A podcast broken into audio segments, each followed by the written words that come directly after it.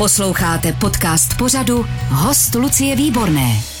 Společně se mnou ve studiu zakladatelka festivalu Zlatá pecka a operní zpěvačka Dagmar Pecková. Tak vás tady vítám. Dobrý den. Dobré ráno, zdravím. Dáma, která opustila velký svět opery, hraje divadlo, vymyslela si festival Zlatá pecka, zpívá v zajímavých projektech a další zajímavý se blíží. Premiéra Ariadny na Naxu v Národním divadle bude příští týden? Bude 19. a 21. ledna, pak jsou ještě další tři představení 30. ledna, 11. a myslím 16. února a pak jsou ještě tři představení na konci května a do půlky června. Mm-hmm. Nehráli jste tohohle Štrause už v Drážďanské opeře? Já vlastně s touhle operou jsem spojená od začátku mojí mezinárodní kariéry. V sezóně 86-87 jsem v Drážďanech zpívala roli Driády.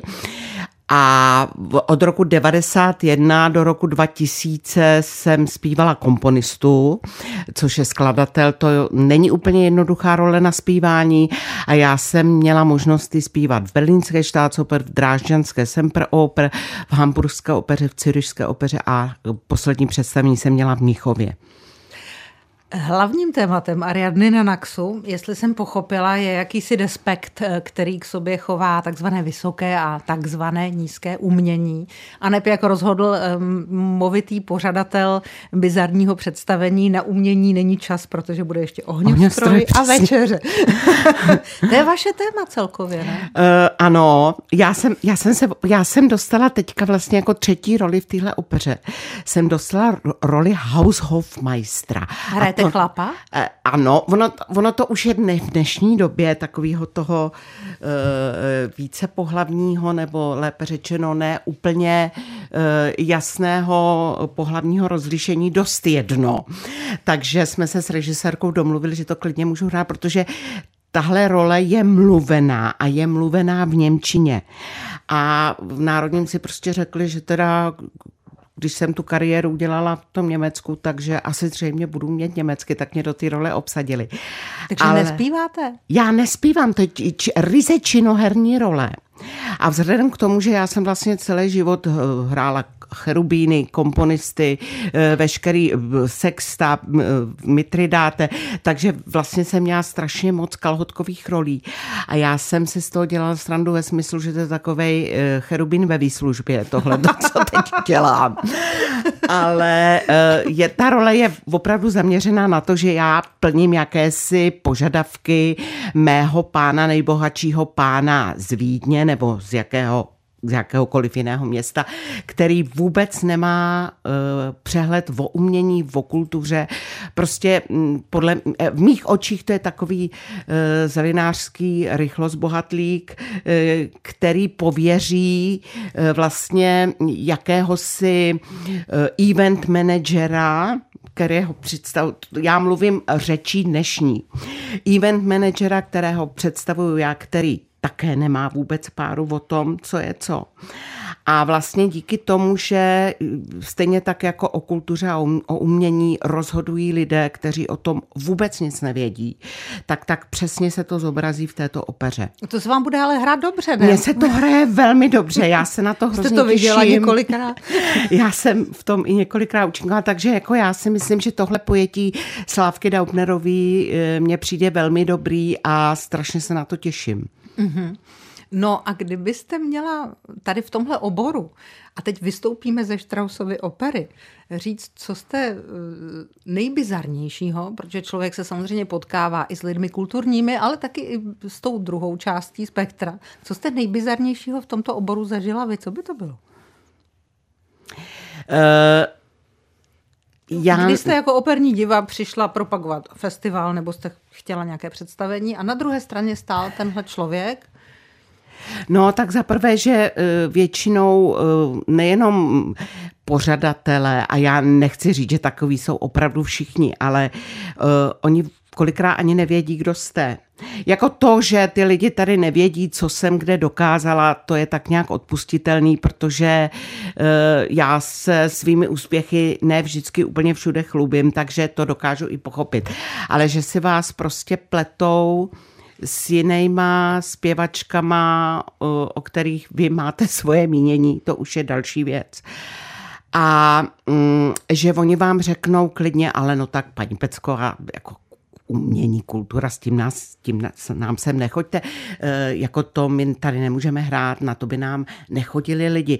A vlastně tyhle lidi ovlivňují myšlení těch menších měst, protože oni rozhodují o tom, zda tam půjde umění nebo zábava. A většinou samozřejmě drapnou po ty zábavě, protože co se jim líp prodává, oni mají potom líp výsledky. Teď i mně bylo řečeno v Chrudimi, že jako nám budou neustále dávat méně a méně peněz na ten festival, protože my si na sebe musíme vydělat, ale jak si... Uh, aby si na sebe opravdové umění a kultura vydělala, to jsem ještě nezažila. Um, Máte ještě chvění před premiérou? Já Máte... mám tremu jako blázen. Fakt? Čím starší, tím horší. Jako taková ta mladická drzost, to, co jsem měla ze začátku. Jako, počkejte, já vám ukážu a jako kdo je víc. Jo, jo, jo. To tam už dávno není. A taková ta pokora samozřejmě vůči tomu dílu, vůči těm posluchačům, vůči těm dirigentům, režisérům, ta se pomalu začíná měnit v totální trem. No a jak to teď vypadá? Už jste, už jste hotovi? Většinou je to před premiérou tak, že dva dny před premiérou mají všichni pocit, že není hotovo, že chybí tohleto, tamhleto. No samozřejmě, ale m, mm, tak hele, my máme ještě do toho 17. čas. My ještě máme čas. Jo. Dneska večer máme eh, vlastně oblékanou generálku. Tam se většinou zjistí, co všechno ještě není takže já počkám do dnešního večera, ale já si myslím, že vzhledem k tomu, že prac, spolupracujeme s odborníky, jak vynikajícím dirigentem, tak výbornou režisérkou, tak výborným orchestrem a tak vynikajícími kolegy, který jsou zvyklí na to dělat divadlo dnes a denně, tak si myslím, že spousta věcí dochází sama od sebe a člověk tak nějak si dotváří, protože si nechce udělat tu ostudu. Jak jste mluvila o oblékané eh, generálce, vzpomněla jsem si na knihu Šaty, boty, noty, Um, protože vy jste uměla oslňovat eh, nejenom svým charizmatem, ale i neotřelými modely. Myslím, že to byla Ivana Folová. Mm-hmm. Já a Moda nejsme úplně kamarádi, tak jsem tu knihu minula bez povšimnutí a pak jsem si říkala, je to škoda, možná to není o oblečení, ale je to i životopis. No je to, je to vlastně druhá knížka, která se mnou byla napsaná. První byla Dítě štěstěny Lukáše Kuty, což je asi víc eh, tak odbornější pohled na můj kariéru a na můj život a e, ta kniha Šaty, noty, boty je braná e, skrz to povrchové, povrchní, mm-hmm. přes ty šaty, a tam se vlastně na, na tom vyvíjí, odvíjí ta moje kariéra, životopis taky.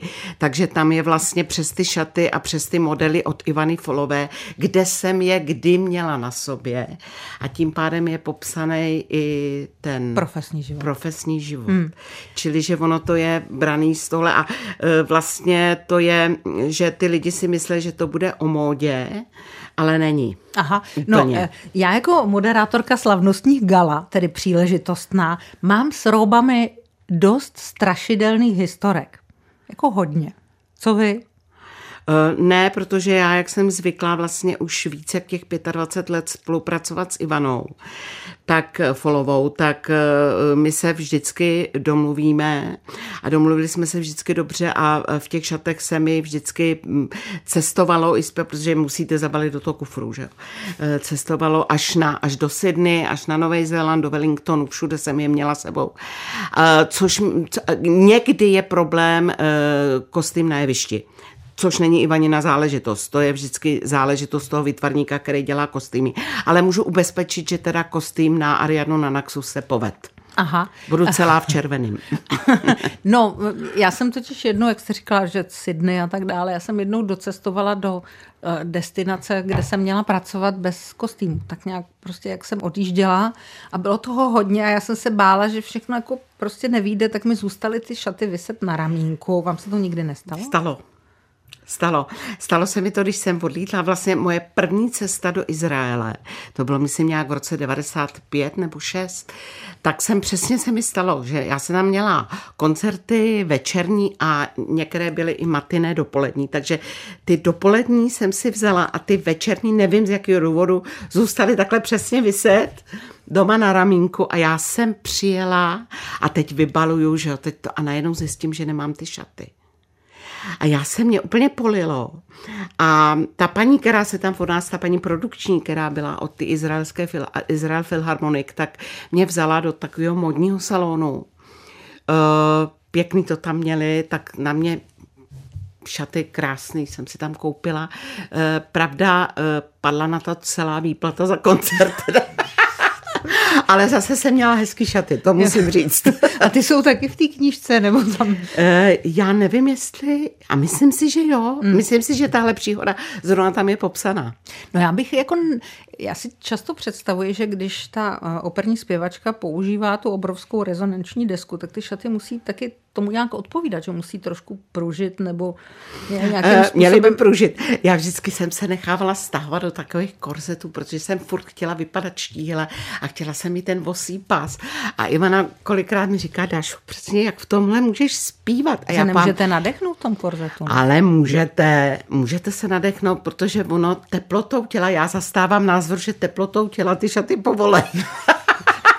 aby nepovolili definitivně, to se pak taky někdy může stát. Stalo se to, ale ne mě, ale kolegyni. Byli jsme na zájezdu v Japonsku a zpívali jsme 9. Málera s Českou filharmonií. Myslím, že to byl zrovna rok 92, ještě s panem dirigentem Bělohlávkem při jeho prvním šéfování. A mý kolegyni, která zpívala soprano, měla takový krásný, nadejchaný, takový korálkový šaty, takový jako opravdu, e, někdo si s tím dal hodně velkou práci a prdnul jí zip při koncertě. Takže nesmíte otočit zády k těm No, lidem. nesmíte. Ona vlastně furt chodila i při ty děkovačce furt chodila stranou. A byl to strašná sranda, no ale na tom zájezdě, že jo, co s tím potom, co s těma šatama, kdo vám to spraví. Takže to si myslím, že se docela holka zapotila. No, teda musí teď. vás do toho někdo zašít prostě no. v, tu, v tu jako těžkou chvíli a tak dále. Hmm.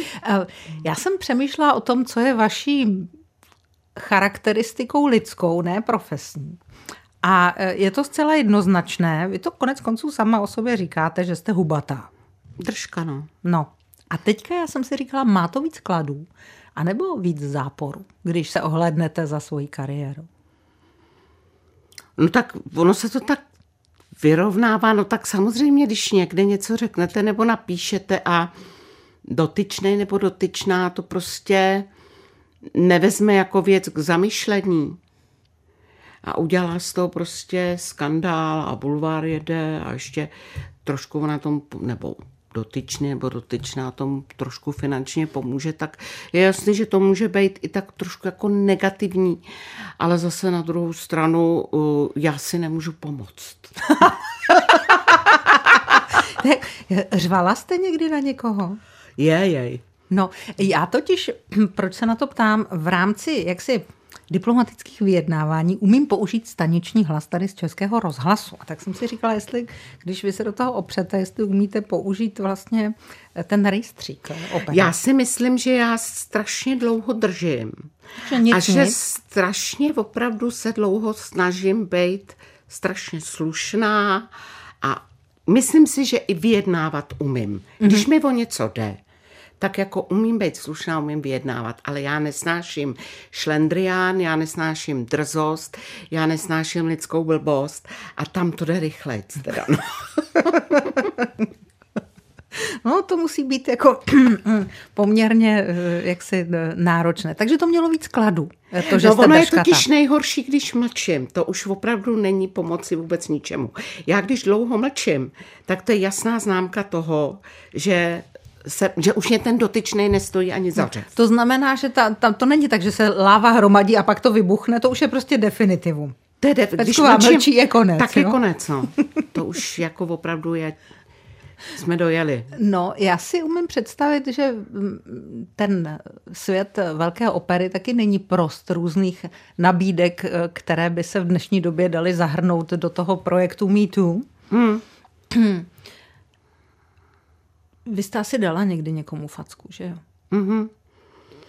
Uh, jo, dala no. Panu, uh, uh, Nemusí, Nemusíme ne, ho jmenovat. Jednou, nemusíme jednou, ho jmenovat. Jo. Jednou to bylo v Moskvě a to si myslím, že to kdyby se tenkrát rozmázlo, takže jsem skončila ještě dřív, než jsem začala. To jsem byla v hudební divadle v Karlíně. A tam a pak, pak mě jako spousta kolegyň říkal, prostě něco blbné, s čím si prošla každá. No tak mu dáš, no. Jenže mě bylo tenkrát asi 22, já jsem jako nějak neviděla důvod. A ne, nemysleli, tak mu dáš facku. Ne, mysleli ne, prostě... Ne, oni mysleli Jasně. teda něco úplně jiného. Tak dostal teda facku. A pak se mi stalo ještě jednou v Drášťanech. Ale to už jsem vlastně v podstatě byla jednou nohou v Berlíně, takže uh, tam jako nebylo co řešit, tak jsem prostě taky řekla svoje. Tam to se to teda neřešilo fackama, tam se to řešilo slovně, ale ten dotyčný eh, tehdy taky šéf byl, ten se tak strašně naštval, že opravdu mu to stálo za to. Tehdejší, ej, tehdejším NDR, my jsme měli jet na zájezd do Hamburku právě ještě s Ariadnou na Naxu. To bylo ještě, když jsem zpívala tu driádu v Drážďanech. A uh, že opravdu bylo v NDR velmi těžký získat doložku, uh, abyste si prostě vyjela na západ. Tak tam uh, ty estebáci to opravdu zvládli za noc, že pro tu kolegyni, protože já jsem teda byla taková jako už nepohodlná, tak jela kolegyně a opravdu jí to vyřídili přes noc. To, co se normálně děje, tak tři měsíce, že dělo tenkrát vyřídit si něco na západ. Tak to tenkrát šlo velmi rychle, no tak to tak je. Posloucháte podcast Host Lucie Výborné. Dagmar Pecková je dneska eh, mým hostem. Ehm, budu citovat z jednoho vašeho staršího rozhovoru. Hlasy se opotřebovávají a mění, takže každý si musí rozmyslet, co bude dělat, až ten hlas přestane fungovat. To je teda poměrně nemilosrdná věta. Hmm. V kolika letech už jste tohle věděla? Tak po ty 50, no, tak eh, já nevím, 2, 53 mě bylo, když jsem si začala uvědomovat, že prostě uh, velký penzum co jsem vlastně od těch 20 eh, do, já nevím, těch 53 nějakým způsobem dokázala, že se pomalu krátí a že člověk, ačkoliv to tady není zvykem, že jo, tady prostě jsou zpěvačky angažovaný, dostali o angažmá, a v podstatě vynášejí nohama napřed z toho divadla, jo. Mm-hmm. Ale to už jako ve světě, my jsme takový skanzen v tomhle. Vy jste mluvila o příchodu Daniela Barnboima do uh, státní opery do v Berlíně. Státní opery, no. Tam a tam se stalo se, co? Tam se stalo to, že vlastně, dobře, tak my jsme byli čtyři uh, soprán, mezzosoprán, uh, bariton a bas, René Pape, Roman Trékl, já a Karola Höhn kterou si tam vlastně nechali. Čtyři z celého ansámblu a ten zbytek propustili. A nabrali noví lidi, třeba dejme tomu jenom na rok, na dva a strašnou spoustu hostů. Jenže já jsem potom si uvědomila, že nechci být za každou cenu ve stálém angažmá a dělat třeba jenom střední a menší role, že chci dělat víc. A vlastně jsem na svoji vlastní žádost odešla na volnou nohu. Uh, ono už je to dneska jedno, jestli jste na volné noze nebo jestli jste angažovaný, hmm. protože uh, stejně, kdybyste někde v nějakém divadle byla víc jak 13 let, tak vás stejně propustí, protože jakmile tam budete 15 let, tak vás musí platit až do důchodu a to už si žádný divadlo na západě dneska nedovolí. A musím říct, že i to národní začalo vlastně uh, nechci říct čistky dělat, ale je to tak, že vlastně začalo propouštět takový ty zpěváky a zpěváky, zpěvačky a zpěváky, po ty čtyřicíce, kteří eventuálně chodí celý rok kolem divadla, mají třeba jenom tři představení e, za rok, ale e, divadlo je platí. Že? Hmm. Takže to, to už tady taky není taková samozřejmost, jako to byla dřív. Takže si ty lidi musí uvědomit, že to jednou skončí, ten mejdán. A co budou dělat potom? A samozřejmě někdo jde teda učit, někdo učí soukromně, někdo učí na škole, eh, někdo hledá cesty. Jinak mě to učení nejenom, že mě nebaví, ale já si prostě nechci vzít na svědomí, eh, že eh, zničím pár zpěváků, jako se to prostě těm kantorům stává, že přesto si to propadne hodně lidí a vlastně na povrchu zůstanou jenom takový ty, který se povedli. Mm-hmm. A, a jejich v podstatě všem se to stává, každému kantorovi. Takže to bych si nechtěla vzít na svědomí, navíc mě to nebaví, já bych na to asi neměla nervy, takže jsem začala hledat cesty, co dál a mě vždycky strašně, já jsem strašně vždycky obdivovala herectví. A říkala jsem si, Ježíš, oni si na tom jevišti můžou tak jako dělat, co chtějí, my se přece jenom furt musíme držet, že jo, toho hlasu, toho nějakého nástroje, který v sobě, který v sobě nosíme. A vlastně jsem došla k závěru, že budu herečka. Takhle, k tomu závěru jste došla už, když jste dělala přijímačky na konzervatoř, že jo? No, já jsem k tomu závěru došla, ale bohužel ne pan Jiří Vala a paní Adamovská. Ty si to teda tenkrát opravdu nemysleli. a co jste jim tam předvedla? Protože tam člověk vždycky musí předvést Ano, já jsem si monolog. nastudovala monolog Mahuleny. Z Raduze a Mahuleny. Z Raduze a Mahuleny, Mahuleny, jak se mění v topol. A já jsem na sobě měla červeno-bílé pungikované šatečky s bílým límečkem a bílé lodičky. A měla jsem navondulované tehdy ještě takový polodlouhý vlásky. A bylo mi 15. A já jsem se tam měnila v topol a mávala jsem, když jsem teda větvemi. byla topol, mě, mávala jsem rukami, ale větvemi. A ta Adamová tenkrát, to nezapomenu, jak ona na mě koukala. A když jsem jako domluvila s těma rukama vstyčenýma jako topol, štíhlej, tak eh, ta Adamová úplně úplně jako bez lítosti prohlásila. Jak to dopadlo, opatrovejš. Tam bylo operní, že jo. Já jsem říkala, já ještě nevím, protože ona věděla, že dělám na oba obory, mm-hmm. na operní, na herecký. Tak se ale honem rychle běžte podívat. a bylo, bylo po kariéře, no. Já, já, jako, já herectví zbožňuji a mám to, já vím přece, já, jako je mi jasný, že to nebude žádná klasická role na jevišti, protože na to už je trochu pozdě. Ale pro mě prostě musí vždycky někdo něco napsat, něco dobrýho a pak, pak, pak se to může přetvořit. Hmm. Um, ale Musím říct, že zase na druhou stranu tam strašně chybí ta emoce hudby u toho, jo. U toho prostě vytva, to, ta, ta duše dát přes, tu, přes ty noty a přes tu hudbu. To mě tam trochu chybí, ale zase na druhou stranu toho jsem si užila. No a já, když tady sedí vrcholový sportovec a skončil s kariérou, tak se ptám, jak je to pro něj těžké vlastně odejít z toho světa, který byl tak důvěrně známý. Jak je těžké odejít ze světa velké opery? No tak vzhledem k tomu, že já jsem se v podstatě velmi rychle přehrála do ty herečky a eventuálně do ty manažerky nějakého festivalu menšího v Chrudimi, tak eh, mě to tak hrozný nepřijde. Jestli a navíc... jste jako uměla udělat tu tlustou čáru a říct uměla. fajn, prostě to skončilo a co? Uměla, jo. uměla. Až jsem se tomu sama divila. Já jsem taková uh, brutální Niketa, bych se označila sama k sobě, že já si dovedu věci zanalizovat a dovedu si to, myslím, v ty hlavě velmi rychle srovnat, protože čas kvapí. A jestli chci dokázat ještě něco jiného, tak uh, musím umět něco uzavřít, abych mohla jít dál. Zkoumáte ještě svůj mm-hmm. výkon po letech? Pořád pořád. Ale jako to je nutný, pokud chcete se dostat dál, tak eh, se musíte umět podrobit vlastní kritice. Protože v podstatě vy tomu rozumíte svýmu hlasu, svýmu tělu a svým výkonům úplně nejlíp. Líp jak kterýkoliv kritik. Hmm. Já mám eh, na to lidi.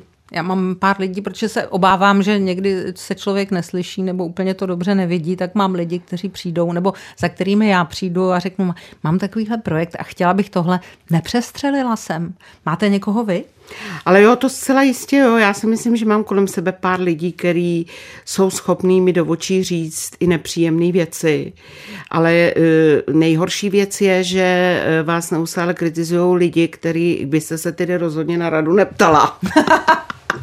Takzvané nevyžádané rady. Nevyžádané rady, no. Těch je opravdu všude strašná spousta. Hmm, tak se mnou to nic nedělá.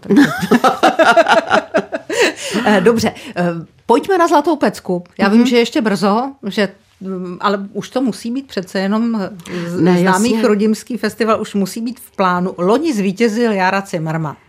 To mě teda potěšilo, protože jsem nevěděla, že jste příznivkyní opery Proso. Je. Já jsem vůbec příznivkyní tohle divadla, já jsem příznivkyní tohle toho humoru, protože si myslím, že to je naprosto ojedinělý a že to nemá ve světě vůbec konkurenci to, co Jára Zimmerman prostě to jinde není, to máme jenom my. No akorát je to trošku nepochopitelné, protože já jsem si celkem nedávno zkoušela, jdu na jich a už jdu na sever a je to, nikomu nevysvětlíte, co tam děláte. Nejde to.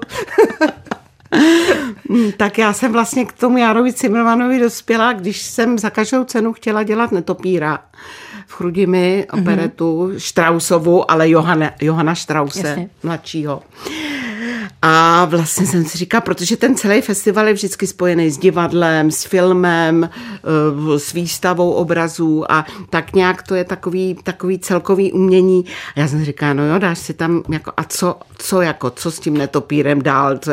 A pak jsem si říkala, že teď on vlastně, teď kdo radil tomu Johanu Strausovi, mladšímu i staršímu? No Zimmerman přece. A už to bylo, že už bylo téma festivalu. A vlastně tento rok je rok smetany, je rok české hudby, eh, takže v hudbě neboli v hubě život Čechů. A mm, takže tam bude eh, češství jako takový, bude tam samozřejmě smetana, bude tam dvořák, bude tam Janáček Martinu. Ale eh, co s tou činohrou a zase samozřejmě kdo jiný než Cimrmani. Takže I letos? I letos tam bude divadelní hra uh, České nebe. Protože tak mně to přijde naprosto dokonalý. To je dokonalý přehled českých dějin. Přesně, no, to je dokonalý přehled českých dějin a češtví jako takového. A takže, takže bude, eh, bude eh, divadelní hra, budou tam cimrovaně opět. Já si myslím, že kdybych si je tam zvala každý rok, tak je to prostě studnice nevyčerpatelná, nejenom humoru. No kež byste si je tam mohla zvát ještě dlouho. Eh, já jsem si právě říkala, že by třeba Jan Jiráň, který je autorem komedie Carmeny Carmen, kde hrajete s Bárou, eh, takže eh, s Bárou Hrzanovou, pardon, ano. takže by třeba pro vás mohl napsat nějakou divadelní hru. Přímo On tělo. i napsal, ale v, v, v, hru samozřejmě se zpěvy a tanci ale e, trošku nám do toho vlítnul covid, e, pak se to neustále odkládalo, no a teď já mám tu artrózu v koleni, takže už toho moc se natančím. Tak jsme se domluvili, že napíše něco jiného. A jako už máme téma, už, už to máme tak nějak nahozený a myslím si, že tak na jaře 25 by se to mohlo uskutečnit. No. Já mám teďka na podzim 24 ještě v Mladé Boleslavi. Uh, Marie Kalas?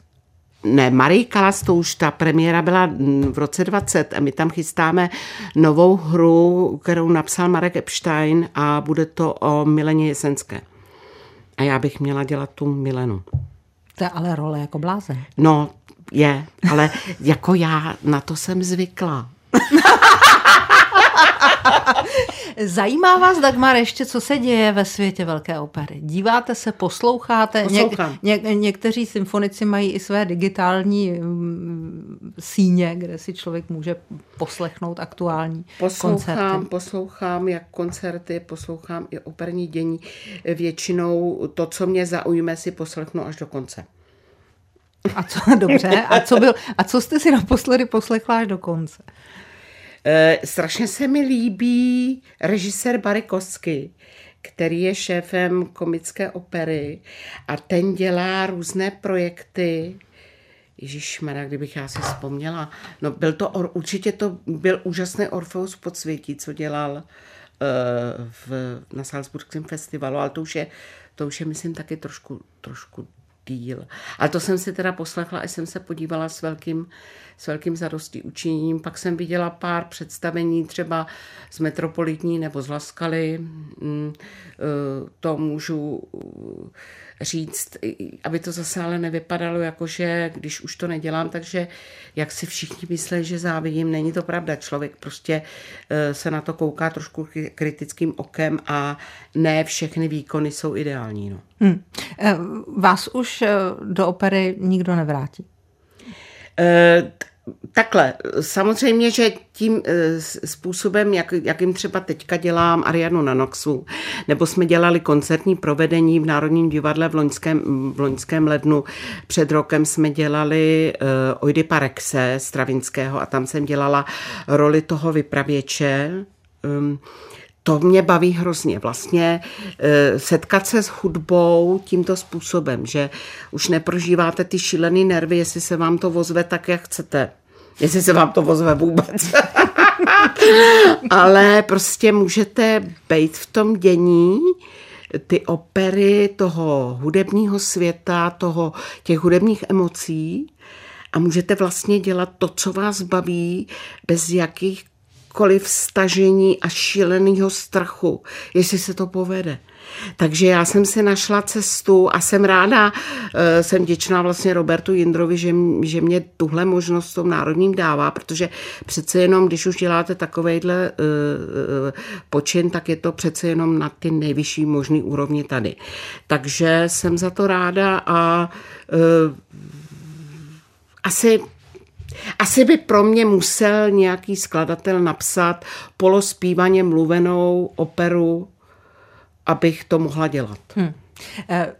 Pendlujete ještě? Nebo už jste definitivně zpátky v Praze? Že vím, že váš druhý domov je v Německu. Já pendluju, já tam mám domov a tady mám taky domov.